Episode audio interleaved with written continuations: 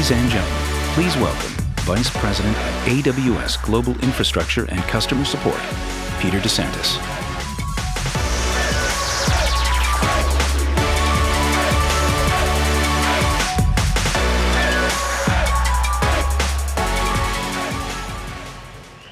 Hi. Welcome to reInvent 2018.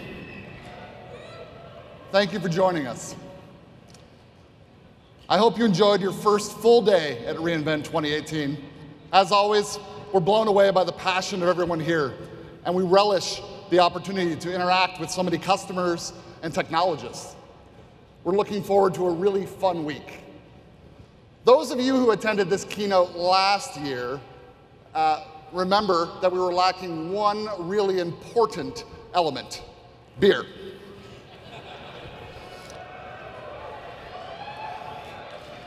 Not only do we have beer and other refreshments tonight, everyone had a beer or whatever you prefer. Good. We also had beer koozies and commemorative pins. Now, pins are being offered for a lot of activities this week uh, air drumming, Tatonka, trivia night. But Monday Night Live is the only keynote to have its own commemorative pin. So please make sure you get one before you leave. All right, a lot has happened during the last year. Tonight, I'm going to share with you some of the products and features we've released and also give you a peek into the innovation that underpins those releases. I'll discuss innovations in our global infrastructure, silicon, and everything in between. We also have some fantastic guest speakers who are going to tell you about the really exciting things they're doing on behalf of their customers. They're here tonight to share their journey innovating on the AWS cloud. So, with that, let's get started.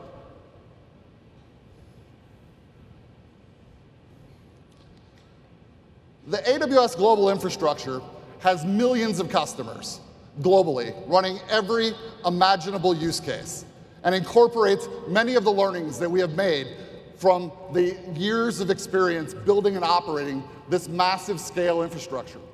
We have by far the most experience and the strongest operational performance of any cloud provider. Let's start off tonight with an update on our global infrastructure.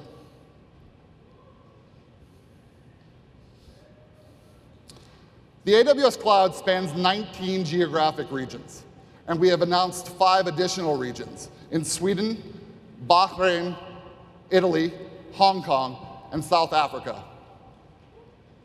AWS regions are geographic points on the map, and it's helpful to think of them this way when you're deciding where to run your application or where to store your data.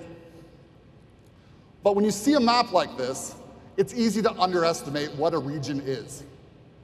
Each of these locations is not simply a data center, not even close. Each of these regions is made up of multiple data centers that are geographically separated into what we call availability zones. Each availability zone is a data center, or in most cases, many data centers, and is engineered to provide full independence from other availability zones in the same region.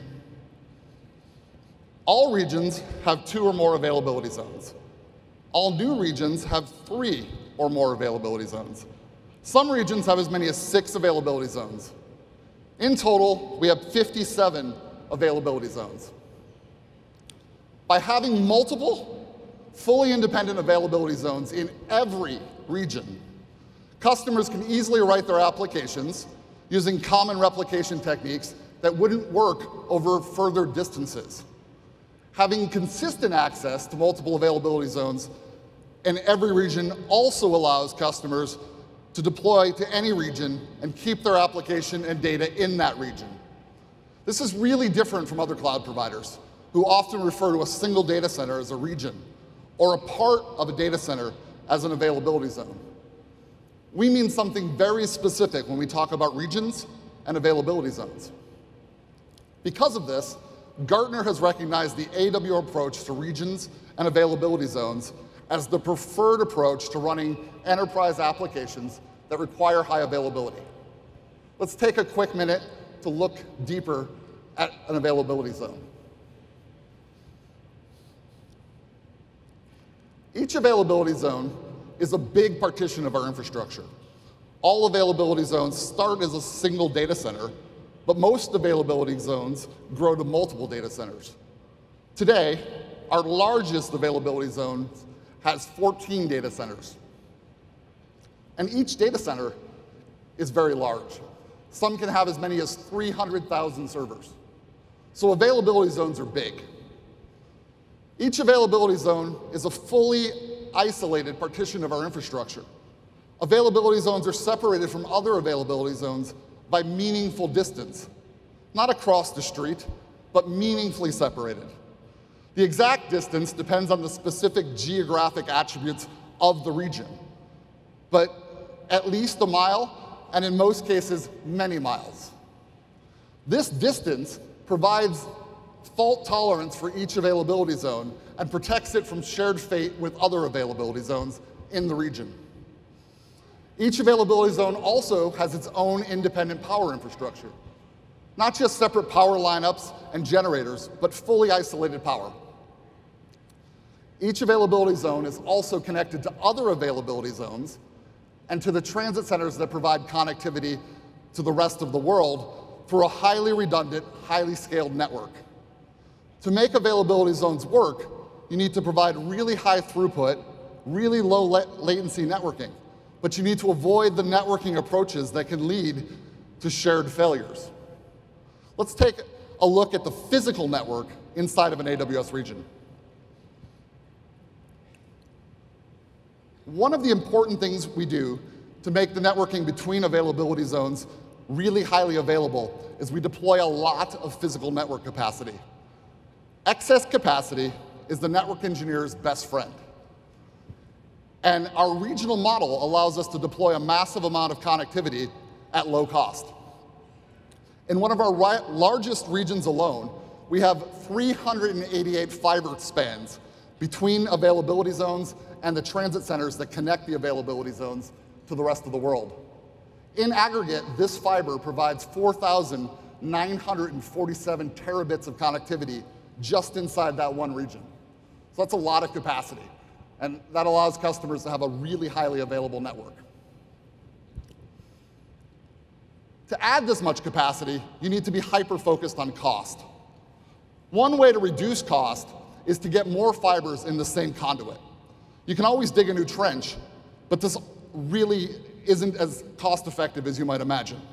You can also use dense wave division multiplexing, or DWDM. But again, this is expensive. So if you can cost-effectively put more fibers through the same conduit, you can get more capacity at lower cost. The fiber optic cable here was first deployed several years ago, and James Hamilton, who did this talk two years ago in 2016, talked about it here. At that time, this was the most dense fiber optic cable available.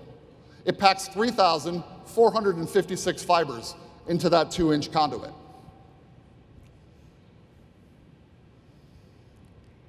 This cable on the right gets 6,912 fibers into that same conduit. That's twice the capacity of the older cable. It's not often you get gains like this in the physical world. We designed this cable with one of our partners and became the first company in the world to deploy it earlier this year. It's innovations like these at every layer of our infrastructure that help us to continue to add more scale at lower cost.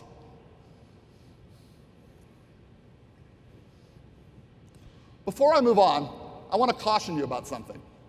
We've spent a lot of time tonight and over the last 10 years talking about availability zones and how they enable cost-effective, high availability, high durability applications. And we have been very happy with the way this message has resonated with our customers. Today, all of our largest customers employ availability zones for their applications. As availability zones have become the new normal, you see more and more providers talk about their zones. But how do you know you're getting a real availability zone? Here's how one well-known cloud provider describes their zones on their detail page. Others say far less. Usually, most, should. We have found that customers generally aren't okay with usually having power or usually having cooling. And your customers are not okay with your services usually working. So if you rely on availability zones to build high availability applications, how do you know that they're really independent? It's getting harder to know. But if a provider uses usually when they describe how they separate their availability zones, be suspicious. And if a provider only has availability zones in a small percentage of their regions, be suspicious. And if the latency to instances inside the availability zone is not much different than the latency to instances in other availability zones, be suspicious. And if a single power event causes impact to services across multiple availability zones or even multiple regions, be very suspicious. Okay, let's get back to looking at the network. Let's build a map. We'll start with the 19 public AWS regions that I discussed earlier. Now we'll add our point, points of presence. We have 150 global points of presence.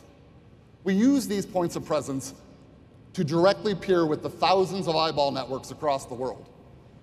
In addition to these points of presence, we have a network of direct connect locations. We'll add those now.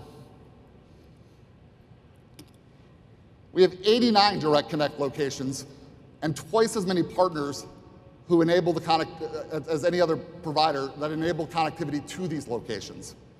These locations and partners enable AWS customers to peer with us directly across the world and then send their data to any AWS region using the AWS Global Network.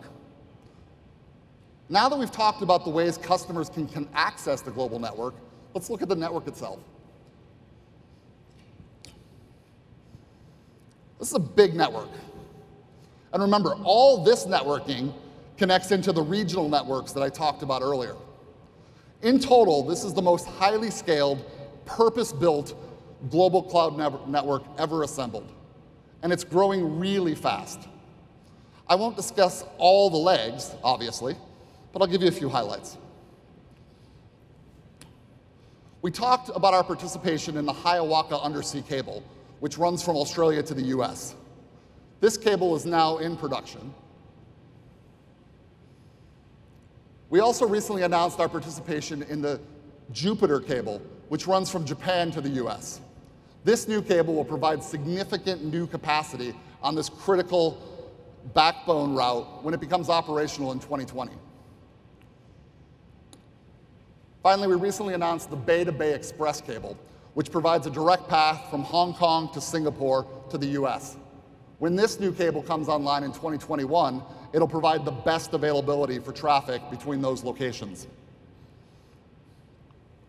These are just a few of the projects we're working on.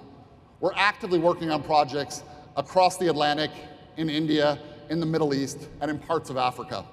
This is a big area of continued investment for the AWS global infrastructure. So why does this big network matter? To understand what's unique about the AWS global network, let's start by understanding how the internet works. The internet's an amazing place. It's made up of hundreds of providers who operate independent, highly connected networks. This visualization, provided by the Center for Applied Internet Data Analysis, is an interesting map of the internet. The networks around the edge of this drawing are the eyeball networks. These are the networks you're normally trying to reach. And the networks in the middle are the highly connected networks that route packets between those networks. All of these networks use big iron network gear and loosely coupled routing protocols to connect to each other and effectively move packets around. And this works surprisingly well. For a massively distributed system with no central authority, made up of a large number of cooperative but competing participants, the internet is a great success. But there are downsides to this traditional approach. First, packets get handed off from one provider to the next, and those providers have limited visibility into the health of the networks that they're handing the packets off to. Additionally, when something goes wrong, and things always go wrong, like a fiber cut or a router failure, well, each provider has to process a whole bunch of information, routing information, from their neighbors. And they have to recalculate a bunch of information about where to send packets. In networks as large as the internet, this can take minutes, even for the largest routers. And this, in turn, can lead to network uh, congestion as the networks rebalance. Finally, since all the participants are making independent decisions, it is not uncommon for multiple participants to decide to recover from an issue by sending traffic to the same place. This can lead to too many participants choosing to send traffic down one route, which in turn can result in more congestion and more recalculation. Things generally get back to normal in a couple minutes, but it's not uncommon for noticeable packet delivery delays during these events. People often colloquially refer to this as internet weather. This approach to global networking is fine for most applications. It's cost effective and it's highly reliable. And most applications do great with the sort of performance I just described. But some applications, these sorts of events can be very disruptive. Think about voice or video or highly interactive games. Or consider when you need to communicate between software services in two different parts of the world. For these sorts of applications, there is a better approach. Unlike the internet, where each participant must make routing decisions with minimal information, with the AWS Global Network, we have complete visibility into every attribute of the network. We know the latency and the capacity of every link, and we know the utilization of every link through our real-time monitoring. This visibility ensures that we always have the capacity we need everywhere in the network. And it allows us to continually model the impact of any failure and program the network to respond immediately by sending packets down redundant paths that have both adequate capacity and similar latency. So unlike the decentralized approach of the internet, this allows us to handle failures in a way that's almost imperceivable to applications. And because we connect to all of those networks around the edge of that map I showed you earlier, we can use the AWS Global Network to route traffic directly to those end user networks and avoid the downsides of the internet approach. What I really want to talk to you about tonight is how you can take advantage of the AWS Global Network. As I mentioned, much of our customer traffic already flows over this massive network. And you can already use it explicitly by using features like AWS Direct Connect. You also use it when your applications communicate between AWS regions, assuring your applications get consistent performance and low network variability. But what if you want to use the AWS Global Network to optimize your applications? Tonight, I'm excited to announce AWS Global Accelerator. AWS Global Accelerator makes it easy for you to improve the performance and availability of your application by taking advantage of the AWS Global Network.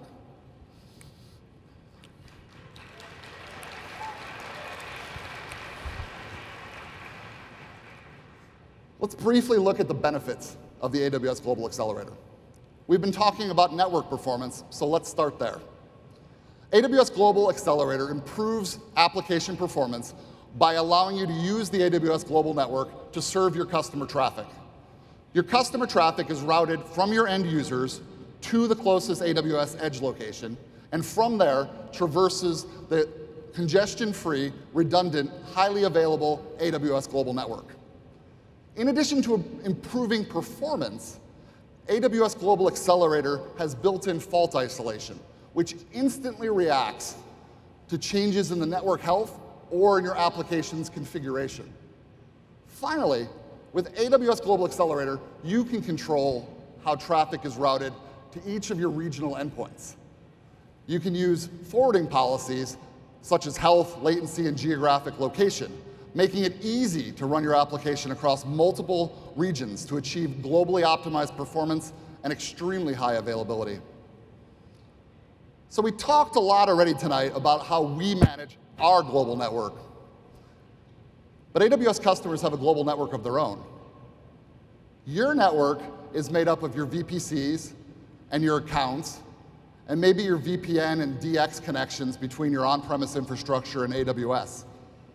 So we asked ourselves, how can we make it easier for our customers to manage their global networks? Tonight, we're excited to announce AWS Transit Gateway, a new service that allows you to interconnect thousands of VPCs across thousands of AWS accounts and into your global network. Thanks.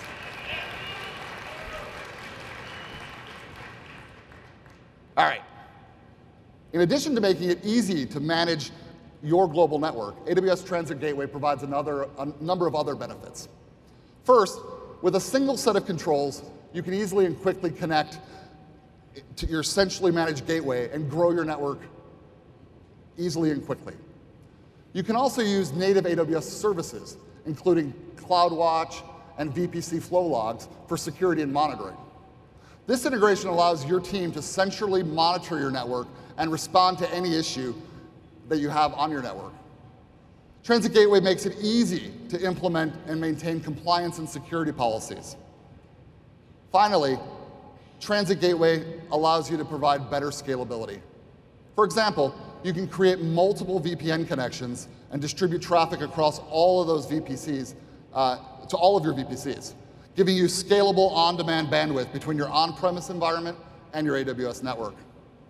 Transit Gateway is another way that we're innovating to enable customers to have secure, easy to manage networking across both their on-premise and their AWS cloud environment. All right, now I would like to introduce you to Chris Dyl, Director of Platforms for Epic Games, the creator of Fortnite, the world's most popular game and a current global phenomenon.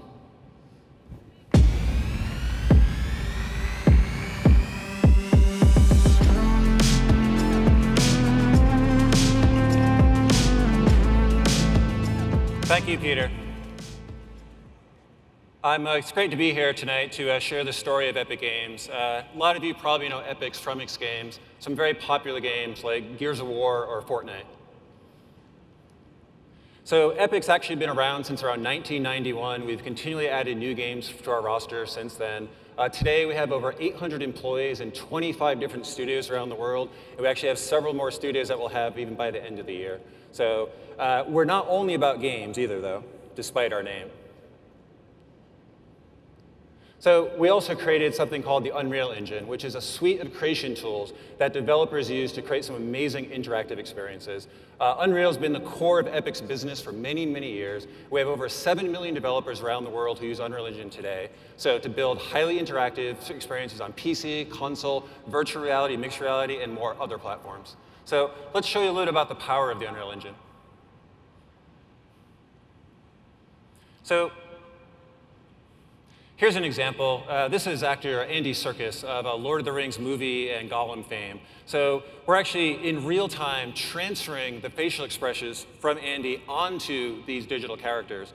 Uh, before this type of technology, you, know, you might have to record it and then play it back later, uh, but now you can see a near final composition in real time. Pretty amazing stuff. Uh, I could talk about the engine all day, but let's talk about Fortnite. So uh, again, a lot of you know Fortnite, uh, it's become a pop culture phenomenon. It's a free-to-play, 100-player, last man standing game. Uh, and Fortnite has attracted quite a lot of players.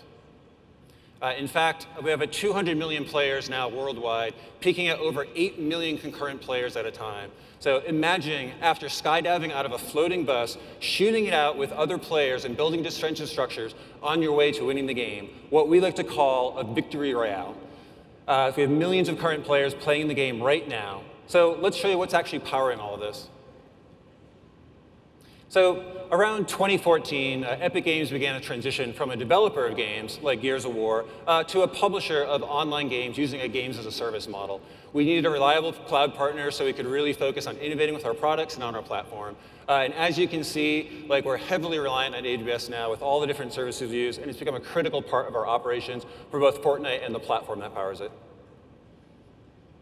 So uh, AWS has really enabled us to grow. Uh, Fortnite has grown more than 100 times in the last 12 months alone, so scalability has been really key for us here. Uh, we run our game servers in more than two dozen availability zones, tw sorry, 26 availability zones around the world right now, and we have an almost 10 times difference in workloads between peak and low peak in any particular region. So elasticity is really, really important for us that the cloud provides.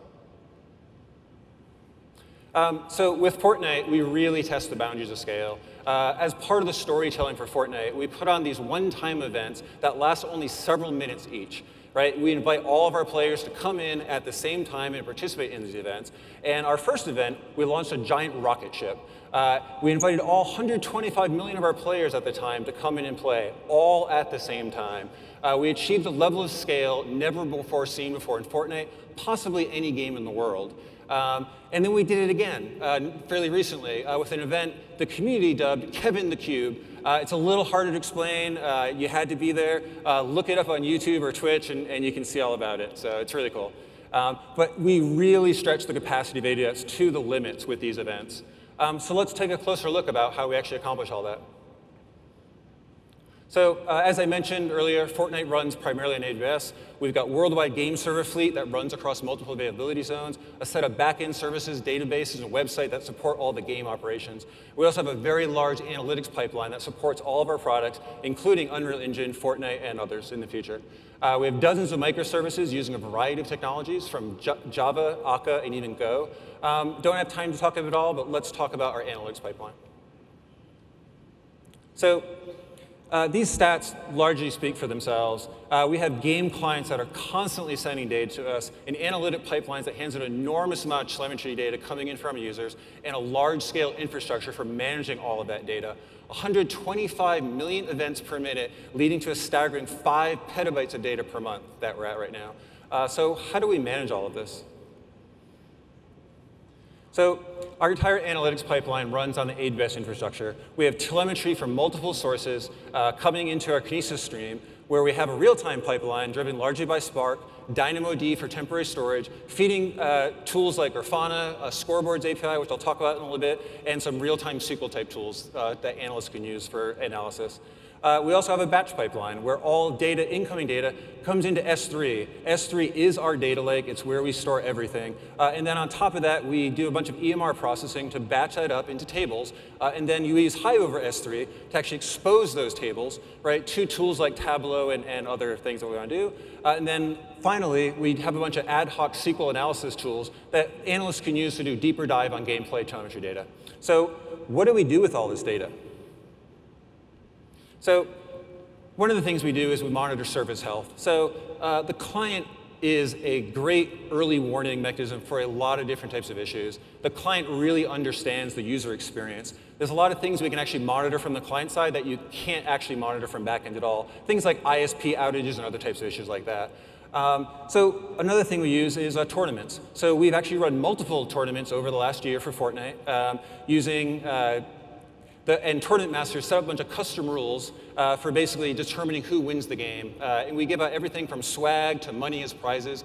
We've actually announced over $100 million in prizes uh, over the next year alone that we'll be giving away for these competitions. Uh, then we use it for basic KPIs, all the publishing KPIs that you use to run the business. Uh, things like you know, average revenue per user, month active user, daily active user, et cetera. Uh, and then finally, we use it for deeper game analysis, basically looking at the design of the game uh, to make it better. So as we look ahead, um, one of the things we look, think about is global resiliency. While a lot of the game servers themselves are distributed, a lot of our servers are actually still running in a single availability zone, which isn't great if we have a problem or in, terms of the number of users impacted. So always something that we're trying to improve on.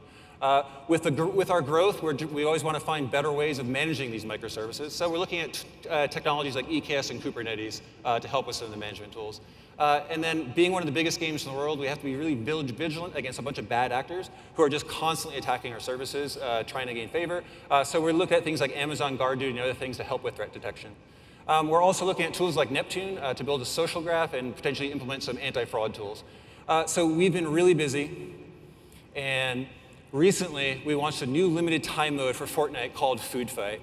The battle of Durr Burger versus Pizza Pit has begun. One wall, two entrees. The food fight is on. Let's watch the trailer.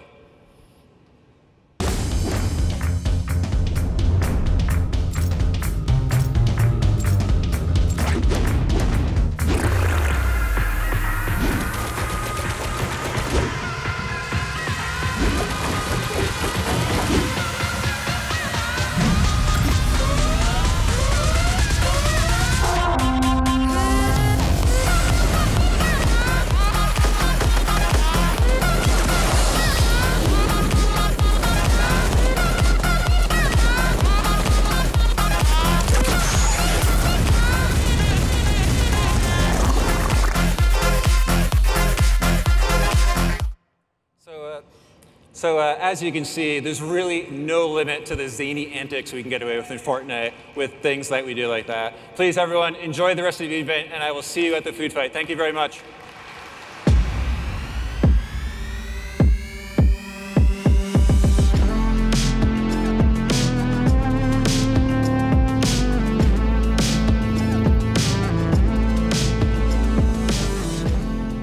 Thank you, Chris. Had I known, I would have brought beer and tomatoes for everybody to throw, but hard to follow. Just like yesterday's score, yesterday's innovation can become irrelevant in short order. One of the things that customers appreciate most about AWS is our rapid pace of innovation. We know that it's essential to maintain this pace of innovation to provide the most compelling experience and to earn our customers' trust every day. Tonight, I want to review with you some of the exciting capabilities that we've launched this last year. And if you're up for it, announce a few more. All right. If you joined me here last year, I spent some time talking to you about how we evolved the EC2 compute architecture over the last several years into something we call the Nitro system. Let me start by quickly reviewing what the Nitro system is and why it's important. What you see here is a simplified view of what a classic cloud hosting platform looks like. It starts with a server and a virtualization layer. This virtualization layer includes a hypervisor, but it also includes a lot of custom functionality to do all sorts of important things. For example, there is software to secure, manage, and abstract the network according to the user's VPC configuration. And there's software to do something similar for storage. Finally, there is functionality that monitors, manages, and further secures the instances. While some of this can be done in a remote service, much of it has to be done on the server. And while providers can spend a lot of time optimizing that code, the laws of physics here are simple. This software will always be running on the same server as the customer's instances. Several years ago, we started an effort to completely reinvent the EC2 infrastructure. The basic idea was simple. Move all this functionality off the main server and onto specialized host local hardware, where it can run without consuming any of the resources of the server. We evolved to this architecture over several years. And last year, here, we delivered the C5 instance, which was the first EC2 instance which completely offloaded all the EC2 software to the Nitro system. You can see in this picture all the same stuff is there, but now it's running on the Nitro server rather than the main host. I discussed three major benefits of Nitro last year. The first benefit is improved security. While the original EC2 architecture was secured by the hypervisor and several EC2 specific software innovations, by, by offloading the software to a separate system, we can create an even stronger security boundary. With a separate root of trust and narrow APIs between the server and the Nitro controller, we can more strongly validate the security of the instance and our EC2 environment. The second benefit is improved performance. We already touched on this, but by moving all of this away from the main server, we can dedicate the server resources strictly to the customer's workloads. Also, by using specialized hardware, we can optimize the most performance critical parts of the EC2 software stack. The final benefit is familiarity. Because the virtualization code lives off the main server, we can present native networking and storage abstractions directly to the EC2 server. This means we no longer have to run a hypervisor at all. This and the security benefits I just discussed is what allows us to run bare metal instances. So there's actually a fourth benefit that I didn't discuss last year, and that's pace of innovation. By moving the EC2 software off of the main server and onto the Nitro system, we have made it easier to deliver new infrastructure to our customers. We no longer have to port and optimize our software to each new hardware variant. Instead, we can quickly add the Nitro system to any hardware and all of a sudden have a fully functioning EC2 instance. AWS has the most comprehensive portfolio of instances of any provider. The Nitro system allowed us to accelerate the number of new instances, and we introduced twice as many instances in the last year as we did the year before. This is a trend that we expect to continue. Before we look at some of these new instances, let me briefly talk about what I see as a very important and exciting trend. Designing a new hardware platform or building a new processor is very expensive. If you spread this cost over a large number of servers, the cost, the incremental cost to each server is very low. On the other hand, if you need a small number of a server, it's hard to economically justify any specialization. Therefore, in traditional data centers, a limited number of processor types got designed into a small number of server designs. Each company only had a handful of a given server type, so specialization made no sense. As a result, most server workloads stubbornly stayed on general purpose processors and homogeneous server designs. But the cloud changes all this. In a successful and broadly adopted cloud computing system, even long tail workloads can number in the thousands or tens of thousands. Where before, it was impossible for an enterprise to justify specialization. In the cloud, these investments can be spread over much larger usage. In many cases, hardware specialization can provide significant cost benefits and allow you to give your customers a better experience. Suddenly, it's not only possible to use hardware optimization, it's almost required.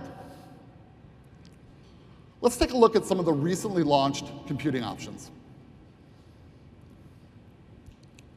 Processor speeds have largely leveled off, and instead, core density has been increasing. But sometimes, single-threaded performance is paramount. This can either be because your application is absolutely latency bound, and you need the best single-threaded performance, like online games, or because your application requires you to pay high per-core licensing fees. We recently launched the Z1D instance, which delivers high single-threaded performance via a custom Intel Xeon scalable processor. This processor provides 12 cores, all capable of simultaneous sustained performance up to 4 gigahertz. This is the fastest of any cloud instance. There are a number of unique innovations that underpin this instance. First is the collaboration between Intel and AWS to produce the custom processor. But additionally, this processor needs special power and cooling because it requires more power and significantly more cooling than a regular processor. These investments would be hard to justify at small scale in a traditional data center. And of course, when you're trying to deliver the absolute best performance, you don't want to tax any of that performance with your software. With the Nitro system, we can deliver all the performance of this custom processor directly to our customers. While some applications benefit from high core speed, others need as much memory as possible. As enterprises continue to process more and more real-time data to make faster business decisions, deployments of in-memory databases like SAP HANA are continuing to expand. We already had a number of options for customers needing large memory instances. We, our X1 and our X1E instances provided two and four terabytes of memory. But customers asked for something even bigger to run their most demanding in-memory workloads. So we recently released the EC2 high memory instances with up to 12 terabytes of memory. It has an eight socket platform that uses the latest generation Intel Platinum Skylake processor and provides 448 computing threads. This is the most compute and memory available on any EC2 instance. Now, when other providers tried to solve this problem, they chose to offer high-end servers like these as hosting options. Rather than providing a native instance, they would manage a host for you and then connect it to their cloud environment the same way they would connect to any external data center. This means you have to deal with multiple environments, tolerate higher latency, and ultimately accept that your large memory instance isn't an instance at all. But with the Nitro uh, system, we didn't have to make those compromises. These new EC2 high memory instances are a completely new hardware platform for us. But by integrating the Nitro system, we were able to offer the same networking and the same access to AWS services as any other instance. Also, when you have 12 terabytes of memory, the last thing you need is a hypervisor. No hypervisor is designed to run on such large memory servers. By using the Nitro system, we can provide the EC2 high memory server as a bare metal instance, allowing customers to run directly on the hardware. We're not done here. For the largest HANA workloads, we plan to offer even larger instances, up to 24 terabytes of memory next year. You may have seen that earlier this month, we announced variants of several of our most popular instances with AMD processors. These instances use the new AMD EPYC processors and provide similar performance to their non-AMD equivalents at 10% lower cost. The Nitro system allowed us to easily and quickly qualify these new instances without the development work that would usually come from qualifying a new processor.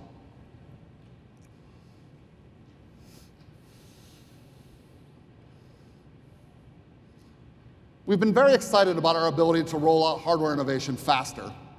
But we asked ourselves, could we do more to accelerate? Last year, I talked to you about Annapurna. We started working with Annapurna Systems to deliver an early version of our Nitro system several years ago. We were so impressed by the team and the technology that we acquired the Annapurna Systems team in early 2015. While we've been really excited about the team's vision and progress on the Nitro system, we asked them to start thinking about what an AWS designed and built server processor might look like. Tonight I'm excited to announce the EC2 A1 instance, which is powered by the AWS Graviton processor.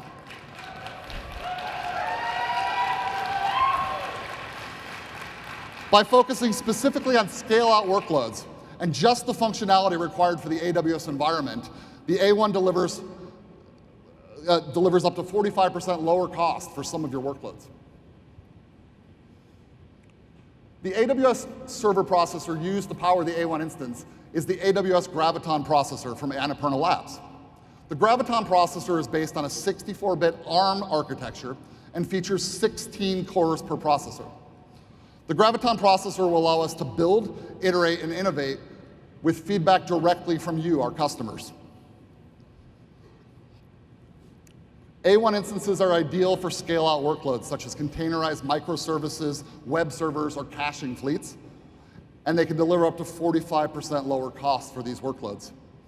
Additionally, the A1 instance allows developers easy access to an ARM-based development environment. We expect the A1 instance to be popular with educators and enthusiasts across the ARM developer community.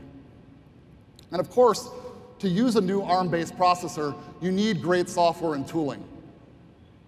There are several Linux distributions available for the A1 instance, including Amazon Linux, Red Hat, and Ubuntu.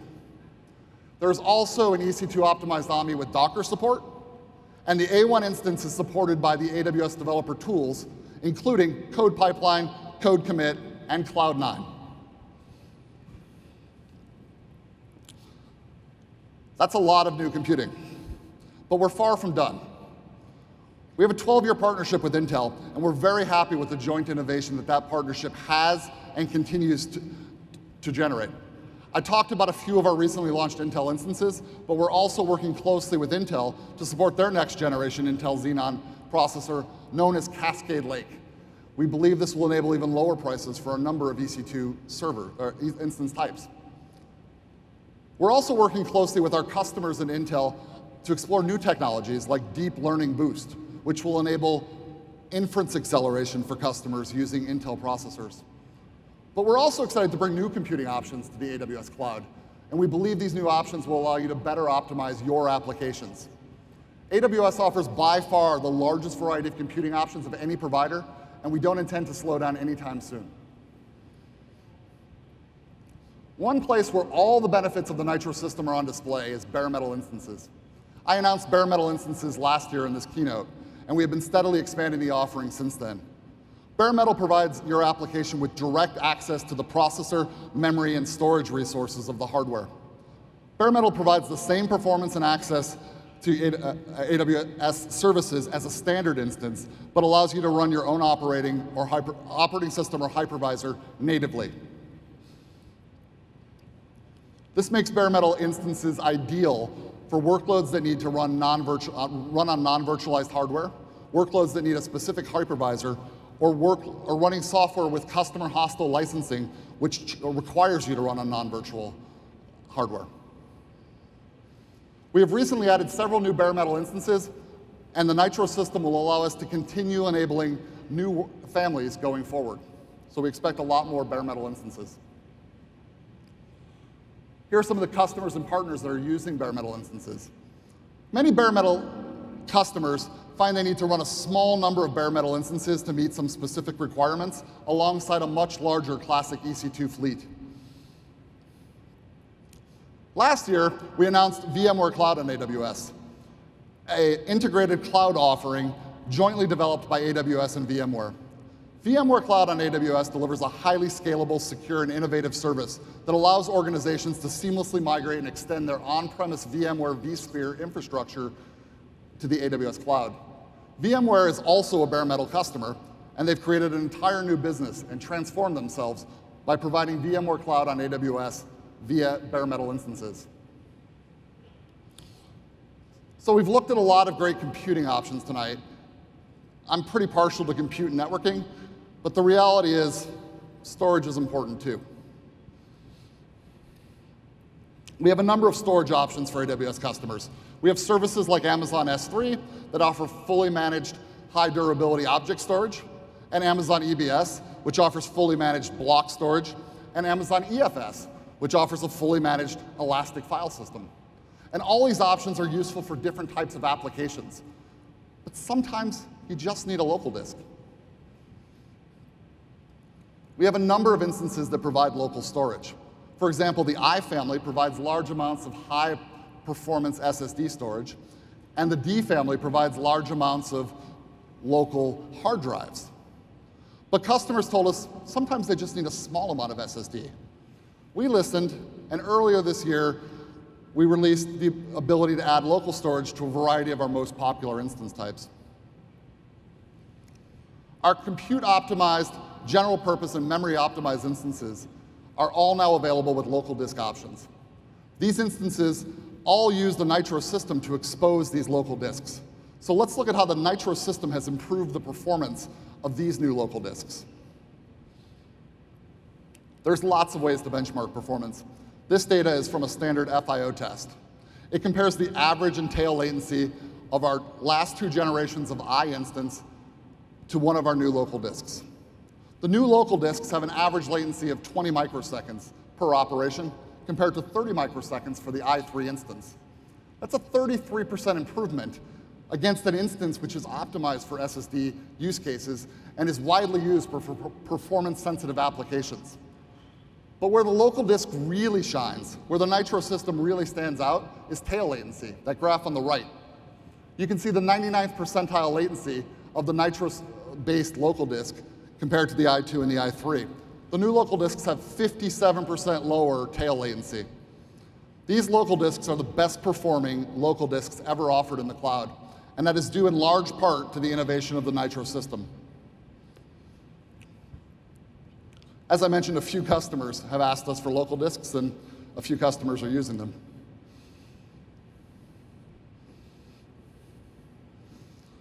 All right, I've covered a lot of aspects of performance already tonight. Performance matters a lot, and we spend a lot of time investing in and innovating to provide great performance for your applications. There's one area where performance matters a lot to almost every application, and that's the performance of the data center network. I want to share with you how we build our data center network and how it helps us provide remarkable performance at low cost. The Nitro system is an important part of this story, but it's only a part of it. I'd like to start with a quick history of how we and the rest of the world used to build data center networks. In the old days, the vast majority of networking was delivered as black box appliances where a small number of providers produced both the hardware and the software needed to run the network, and then delivered that as big iron networking devices. These devices tended to have really high margins, so the overall cost of networking was quite high. And as a result, most computing environments had far less networking than they should have. And this was really a shame because even with those high priced networking boxes, only a small portion of your data center spend is really your network. So you never really want to be constrained by the network. But unfortunately, you often were. Equally challenging for us was that these devices were chock full of every feature. In order to maintain the high premium of this networking gear, providers were eager to pack in any feature that a customer asked for. Most of these features were only used by a very small fraction of the customers. But the sheer volume of features made them operationally complicated and prone to failure. Finally, as a high-scale network provider, we had a unique challenge that we faced, which is that none of these network providers had a test environment that mirrored the scale of our production environment. And this meant that networking changes were not really fully tested for our production environment until we deployed them to our production environment. And that's never a good place to be as a customer.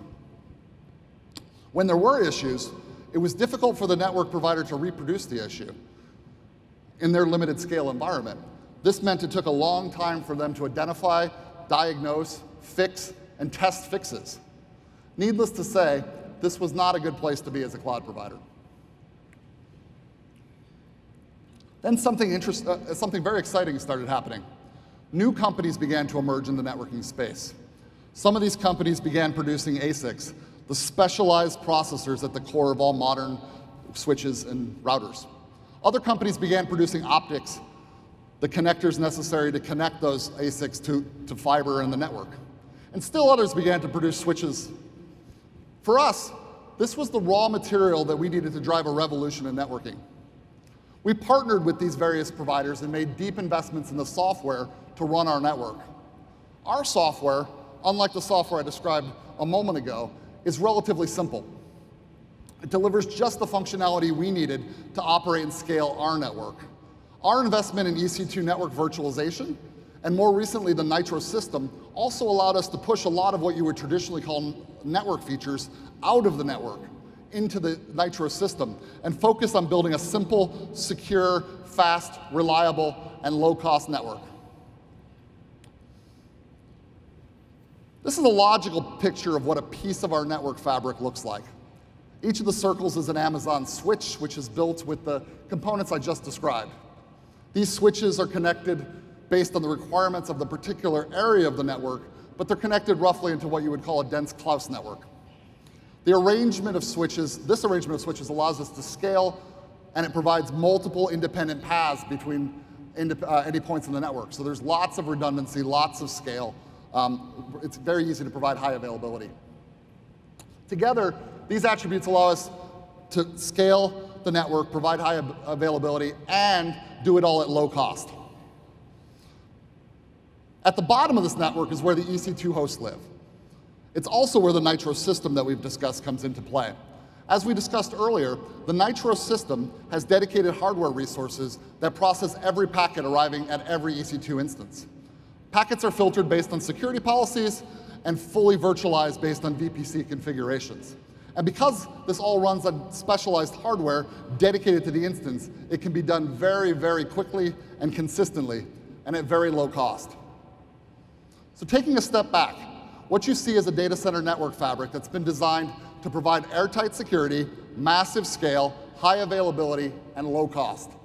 It's designed to be operated at scale and to take advantage of the rapid innovations that are happening across the industry. Meanwhile, you see a deep investment in the software and the hardware at the edge of the network that provides the unique security functionality and features that we require to deliver AWS. The results of this investment can be seen in a constant drumbeat of performance improvements. One of the most important and obvious ways to measure performance is throughput or bandwidth. This chart shows the significant milestones in instance throughput since we launched EC2 in 2006. For the first six years, one gigabit networking was all you could get. In 2012, we introduced our first instance with 10 gigabit networking. Then four years later, in 2016, we introduced our first instance with 25 gig networking. Now, of course, this story would not be particularly interesting if it ended there. So tonight, I'm happy to announce the general availability of the C5N instance.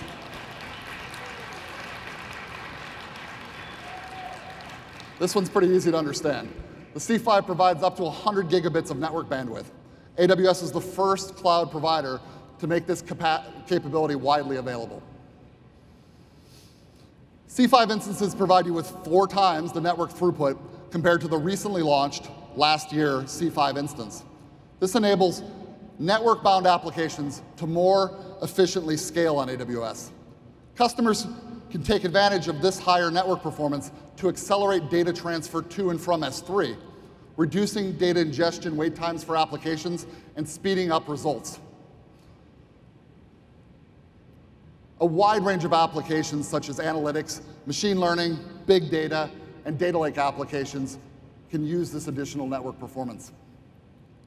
This improvement in network performance is not just limited to the largest size instance. With smaller C5N instances, you can get up to 25 gigabit or 25 uh, gigabits of network throughput. This allows you to run network-bound workloads at lower cost. And it's not just the networking throughput that's improved.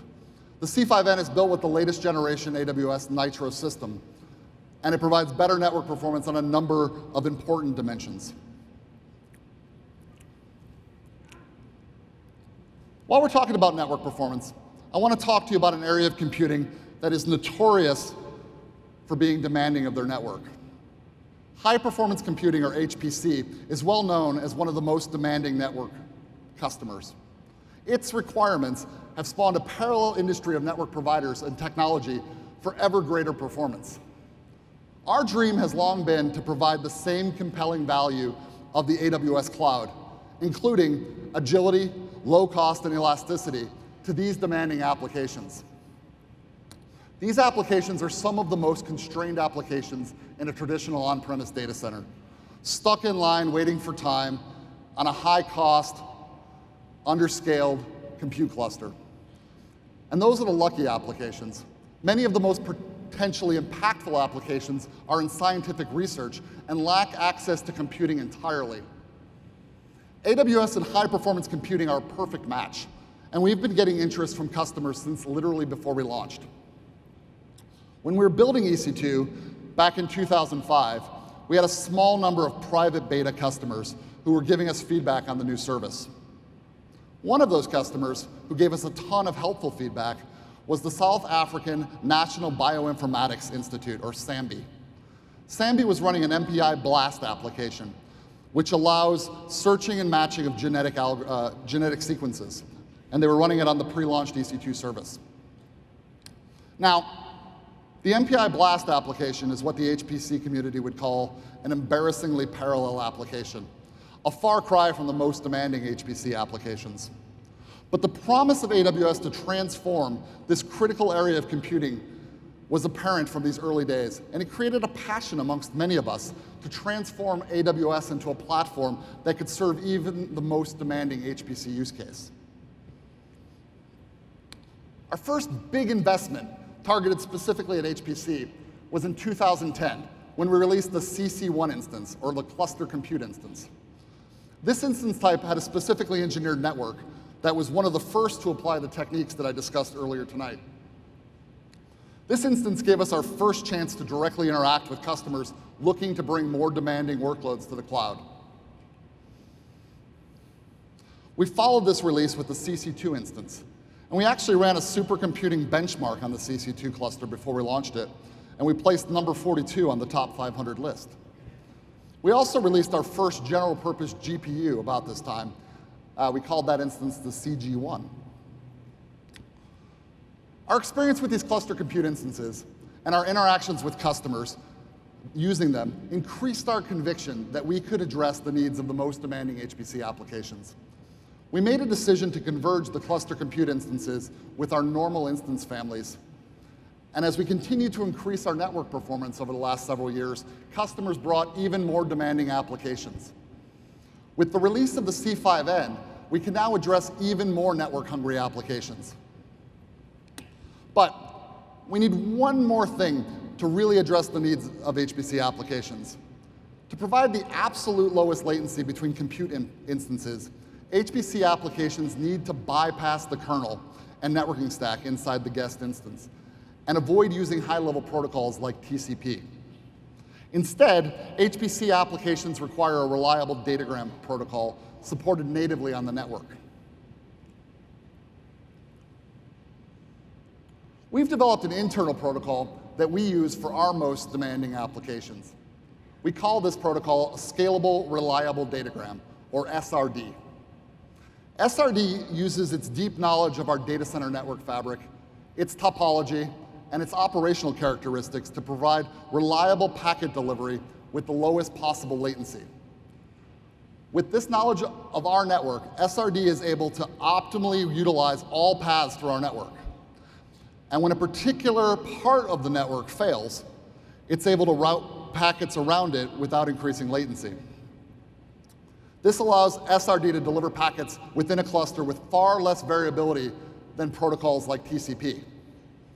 And SRD is implemented natively in our latest generation Nitro system to assure it performs optimally without consuming any resources on the EC2 hardware. Of course, to make this easy for customers in order for us to solve customers' need, we, we need to make it easy for them to use SRD. And we did. Tonight, we're announcing Elastic Fabric Adapter, or EFA, a network adapter for EC2 instances which enables customers to accelerate the migration of high-performance computing applications to the AWS cloud. EFA provides customers with the network capabilities of on-premise HPC clusters with the on-demand elasticity of the EC2 cloud.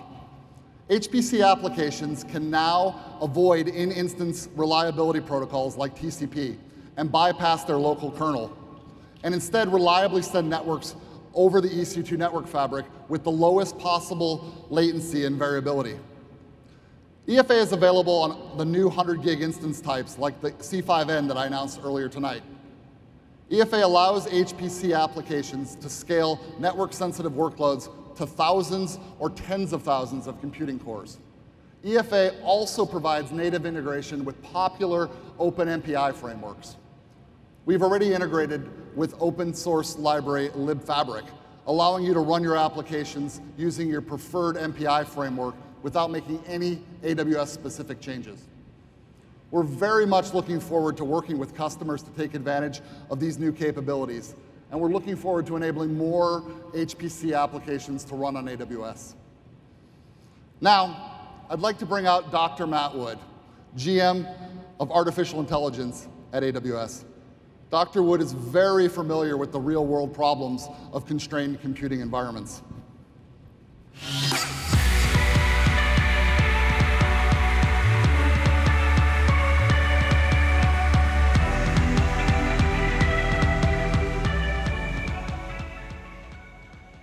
Good evening, everyone, and thank you, Peter.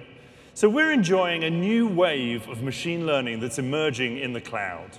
And every month, we have tens of thousands of active users in virtually every industry building meaningful models using machine learning. But it's easy to forget that it hasn't always been that way. Actually, not that long ago, building machine learning models was the remit of very, very large, well-funded technology companies and the only other place you could really get it done was the patience and the funding was large research institutions. And so if you were a developer and you wanted to start using machine learning, even five or six years ago, that meant you had to go off and find a university partnership with a group of PhDs ready and willing to work on your problem. Then you had to write a grant application. This is the NSF grant application handbook. It's a crisp 181 pages to run through just to figure out how to put the application in. If you get that through and get all the funding that you need, then you get the opportunity to write a really big check. And you hand that over to a hardware vendor. And that hardware vendor takes that check, and then you wait, not weeks, but usually months, while the hardware vendor goes off, builds out your HPC cluster and all the resources that you need. Eventually, it arrives on your loading dock, uh, you unpack it, you start to rack it and stack it and plug it all in and put the latest versions of what you need and all the wiring and configuration. Uh, then you're in the opportunity to start running your algorithm. And then you wait again, usually days, sometimes weeks, sometimes months, for the more sophisticated models to be able to train and learn from the data that you have available. And eventually you get to evaluate your model. And this one, 47%. That's slightly worse than a coin toss. And what you realize at this point, a couple of years in, is that you are onto something. But you really need more data, you need better algorithms, and you'll probably need faster computation. And in this time, of course, your PhDs have graduated and they've all moved on. And so you pretty much have to start again on the treadmill. You go and find a research academic institution to go partner with. You go and apply to the NSF for some funding. They give you some money. Then you write a great big check. The great big check goes off to the hardware vendor. The hardware vendor goes, configures, and delivers all the applications and hardware that you need. You wait for that to be delivered. It arrives on your loading dock. You loading dock, you get it out, you rack it, you stack it, you plug it in and configure it. Then you run your algorithm, and then you wait some more. And eventually, you run your evaluation, and you get your result, and it's slightly better, which means you were onto something. But it also means you probably need more data, better algorithms, and faster computation. And in almost all cases, when it comes to building more sophisticated models, it comes down to these three things. A requirement for more data, better algorithms, and faster computation. Now, the good news is that in the cloud, it's never been cheaper or easier to store large amounts of data. However, having that data stored in S3 is only part of the challenge. You've got to get that data onto your algorithm so the algorithm can start to learn from those examples.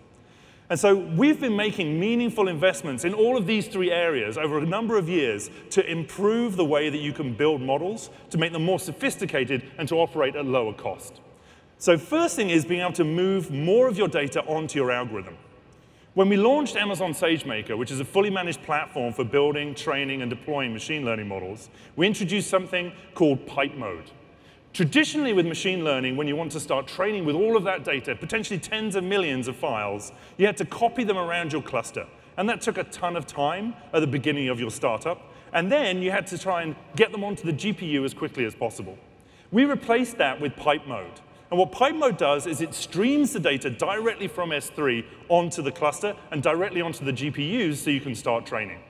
And this provides a meaningful decrease in the time it takes to just start training, about a 90% reduction because you no longer have to copy data all over your cluster. I.O. throughput goes through the roof because you can just shift more data from S3 to EC2 more quickly and get it onto your GPU. And the result of this is a dramatic decrease of about a third in job execution time. That means your models are training a third faster just by using pipes instead of files. Now, recently, we increased the throughput again, improving this by nine times again. So we're continually improving. Once you get your data onto your algorithm, of course, you typically need better algorithms. You want to be able to extract more data and take advantage of the computational power that you have on the AWS cloud. And we've made meaningful investments on AWS in a range of different frameworks. And our approach here is maybe a little bit different from other vendors. Our approach is that we want all of these frameworks, TensorFlow, MXNet, PyTorch, Keras, Gluon, to work as well as possible on AWS. We actually have separable teams that focus specifically on each of these areas. One of the challenges is with training, you really want to be able to take advantage of not just scale, where you can get, take, get as much and as many GPUs as you want from the cloud, but also elasticity. You typically want to be able to balance these as you go. So today we're introducing a foundational algorithmic improvement, which is available to all algorithms with a reference implementation in MXNet that we call dynamic training. Dynamic training allows you to dynamically adjust the training cluster in real time as you're training.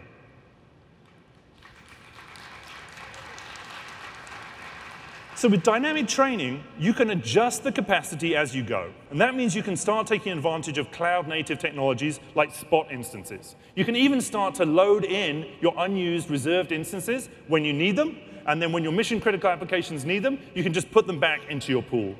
And when we were training a model using this approach, varying from about uh, 8 GPUs to 96 GPUs, uh, we found that we were able to train 50% faster using dynamic training at 30% lower cost. So the cost keeps getting lower as the improvements in performance keep going up. And we're making this available today in MXNet, but we're also going to bring it to TensorFlow and PyTorch over the next couple of months. So let's take a look at faster computation. This is a critical part. Once you've got your data onto your algorithm, you want as much computational firepower to make it work as quickly as possible. And the NVIDIA Volta system is one of the most, it's just a beast for machine learning training. It encodes directly on the silicon the core requirements for the inner loop in deep learning training. There's a new version available, and today we're making it available in an entirely new instance, the most powerful instance available anywhere in the cloud, which we call P3DN.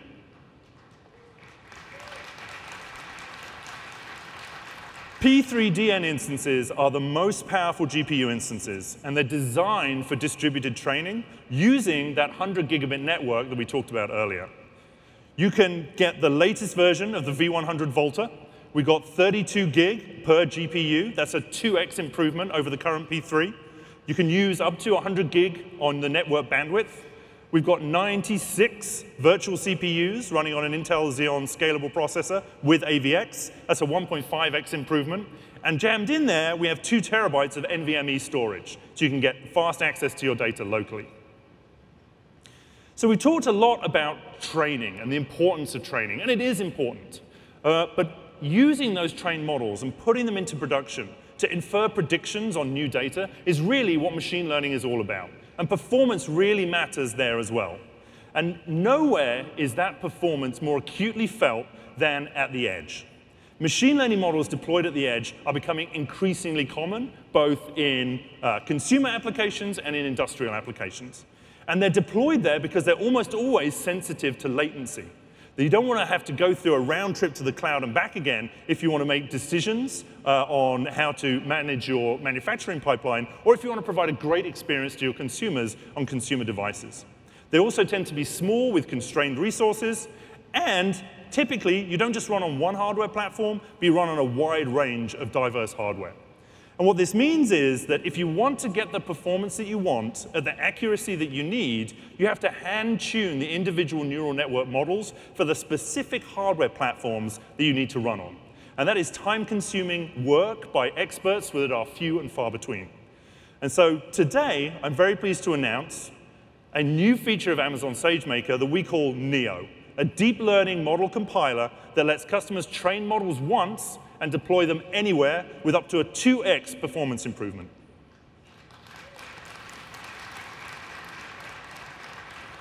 So let's take a look at how this works. Using SageMaker Neo, which is a fully managed environment inside SageMaker, you train your model as you would normally. Uh, then you pass it into our new Neo deep learning compiler, and you select your deployment target, the hardware-specific target. And the deep learning compiler will take advantage of everything that it knows, just as you would compile normal C++ code, to be able to take advantage of all of the performance advantages of those individual platforms. And you can build, from a single train model, multiple deployment targets. Then you just take them, you can run them on EC2, you can run them on SageMaker, you can even run them using Greengrass ML inference, or you can just download them and run them on uh, your devices as you go. So this is a material improvement with just a few clicks. We've been working already with a number of uh, hardware vendors, including Intel, Qualcomm, ARM, Cadence, NVIDIA, and Xilinx for FPGAs. And today we're also going to make Neo open source. What this means is that other vendors can take the deep learning compiler and the associated runtime and add their own optimizations. It means that as new neural networks become available, they can just start getting added in real time to the compiler and to the runtime. And it means that it's free to incorporate in any app for any device. And so we're able to move more data to the algorithms for faster computation, both in the cloud and at the edge. And what that means is you no longer have to go find the researchers. You no longer have to write the research proposals. You no longer have to hand over those huge checks and you no longer have to wait as all of that hardware is delivered to your loading dock as you rack, stack, and configure, and eventually build models. And this will allow you to build better models in less time. Now, to hear a little bit about the journey that they've been on and, uh, in machine learning, it's my great pleasure to introduce Keith Bigelow, the Senior Vice President of Analytics and AI for GE Healthcare. Thanks a lot.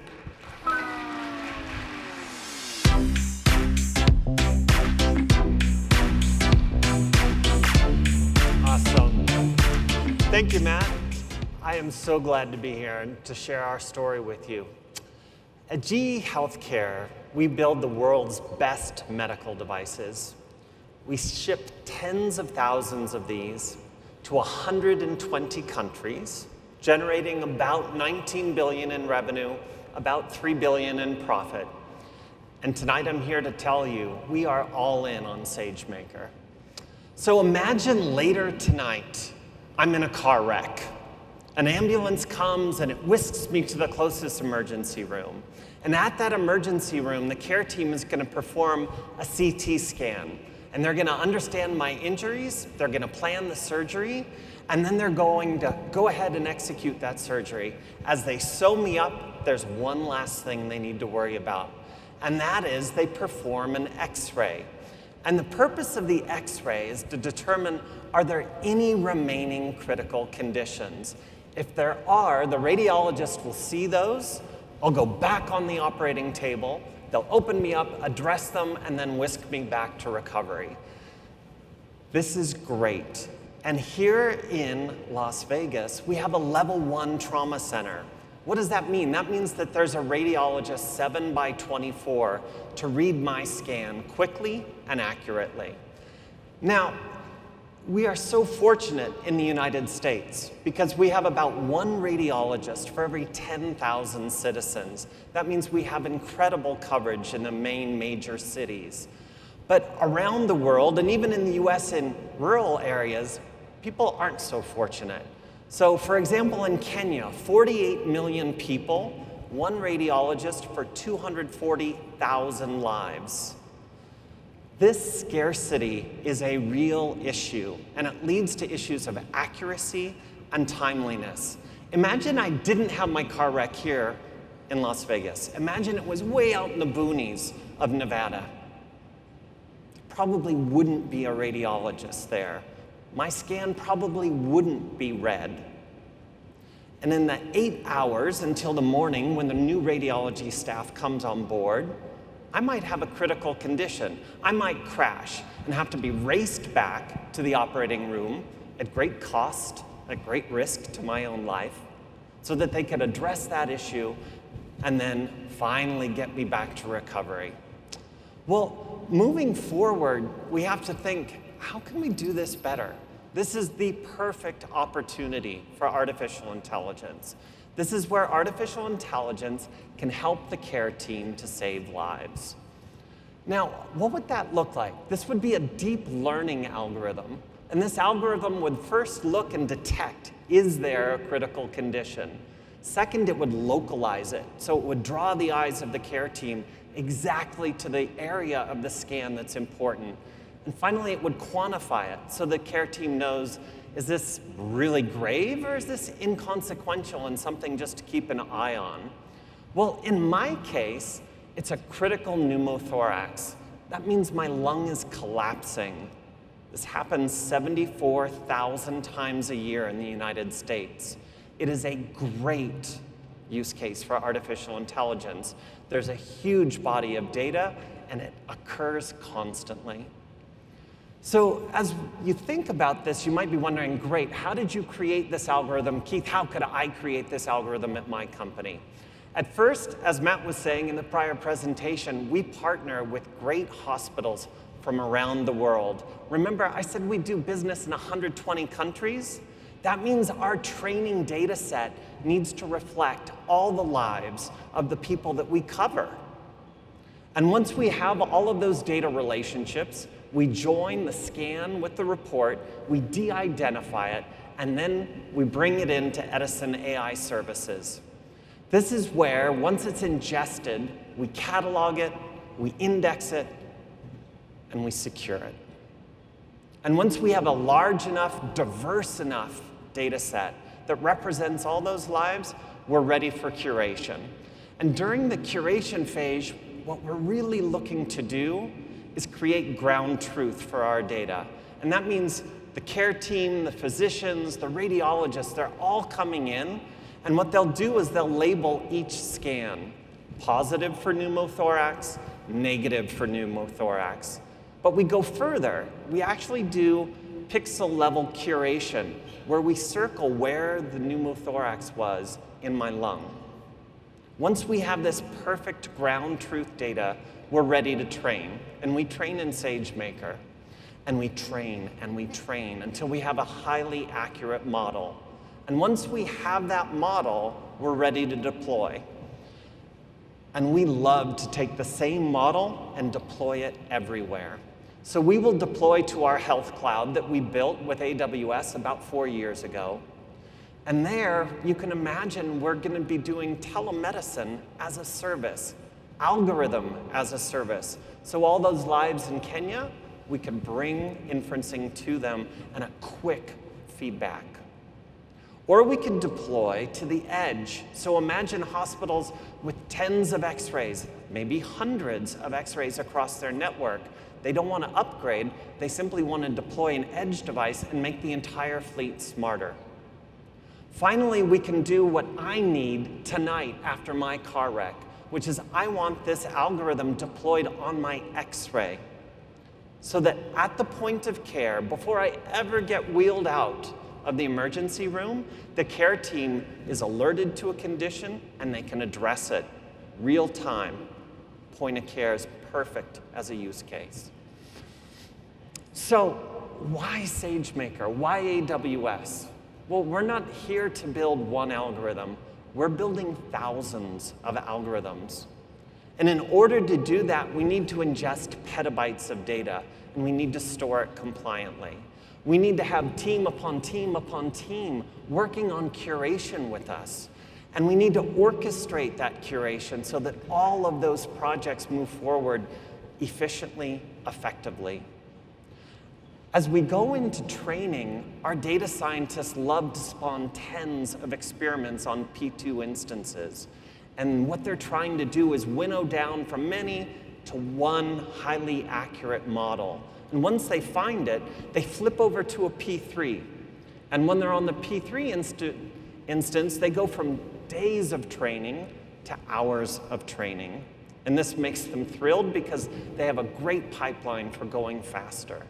Finally, for deployment, as Matt was saying, we deploy everywhere, tens of thousands of devices a year. This means that we have to deploy on Windows. We deploy on Windix. Windows Linux, not Winix. We deploy on CPUs. We deploy when they're present on GPUs. And on every device, we have a different memory footprint. So we have to optimize this model and optimize this model to target for every one of our end deployment targets. Now, spoiler alert, I'm going to survive my car wreck tonight. The care team is going to see my pneumothorax. They're going to address it quickly and effectively. And with artificial intelligence, we're going to save lives. Quality of healthcare is going to go up. The number of errors is going to go down, and that means that costs can come down. Now, this isn't just for X-ray. This week, we are announcing brand new algorithms for ultrasound, for MR, for CT, all built on SageMaker. And we are launching these at the world's largest radiology event out in Chicago right now. So I can't tell you how proud I am of our partnership here and what this means. For us, our purpose is to improve lives in moments that matter. And with SageMaker and AWS, we're just getting started. Thank you.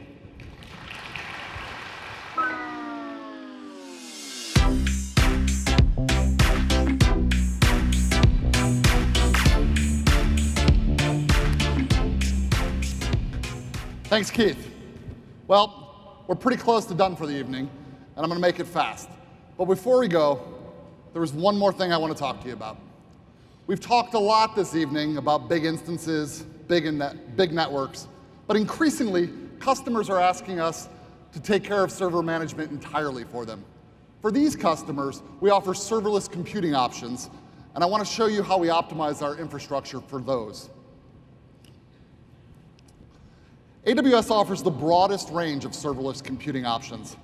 AWS Fargate is a compute engine for the Amazon Elastic Container Service, which allows customers to run containers without having to provision servers or clusters. With AWS Fargate, you no longer have to provision, configure, or scale clusters of EC2 instances to run your containers. AWS Lambda lets customers run code directly without provisioning anything at all. You pay only for the compute time you consume. With Lambda, you can run your code on virtually any app for any application or backend service, all with zero administration. We've seen incredible demand for serverless computing, and more and more customers are running containers and functions at scale. At just three years after general availability, AWS Lambda already processes trillions of requests for hundreds of thousands of customers every month. And Fargate runs tens of millions of containers for AWS customers every week. When building services like AWS Fargate and Lambda, there's an important technical trade-off to consider. Some providers choose to run multiple containers and code multiple, for multiple customers inside a single server or virtual machine.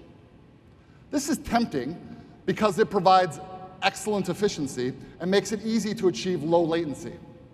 However, a multi-tenant approach like this doesn't provide the high security separation that a single tenant instance or server would. For AWS, this is not a trade-off we're willing to make.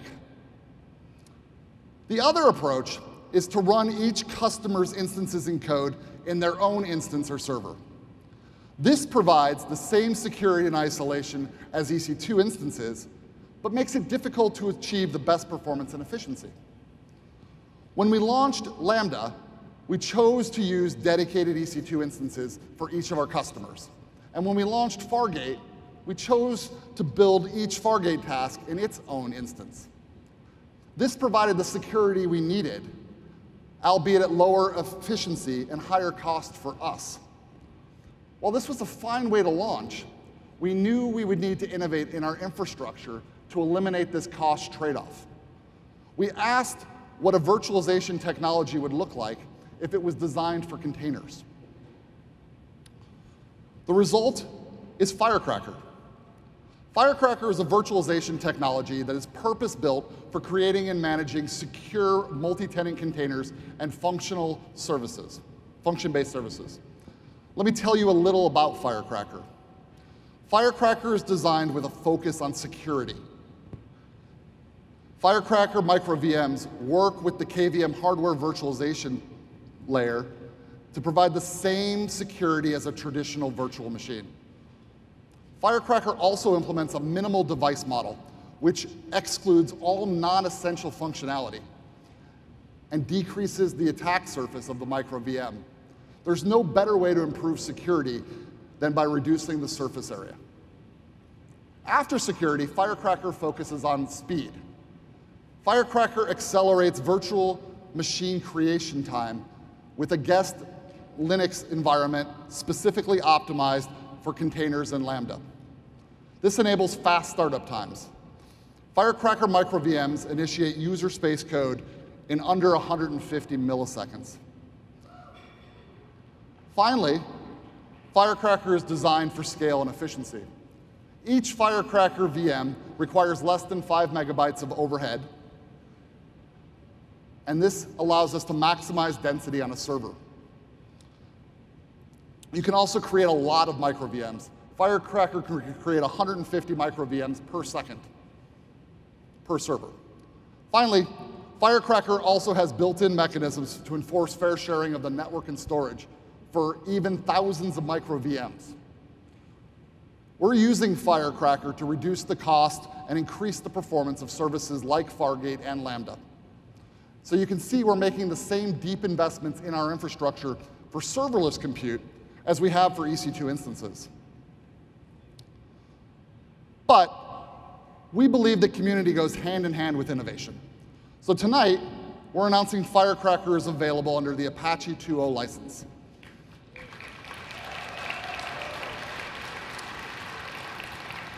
Firecracker micro VMs combine the security and isolation properties of traditional virtual machines with the speed and resource efficiency previously only available in multi-tenant environments.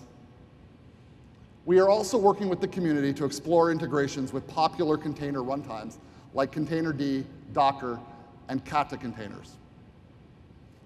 All right, we've covered a lot of ground tonight. We've talked about a lot of things. There are a number of technical sessions throughout the week if you're interested in going even deeper on the technology.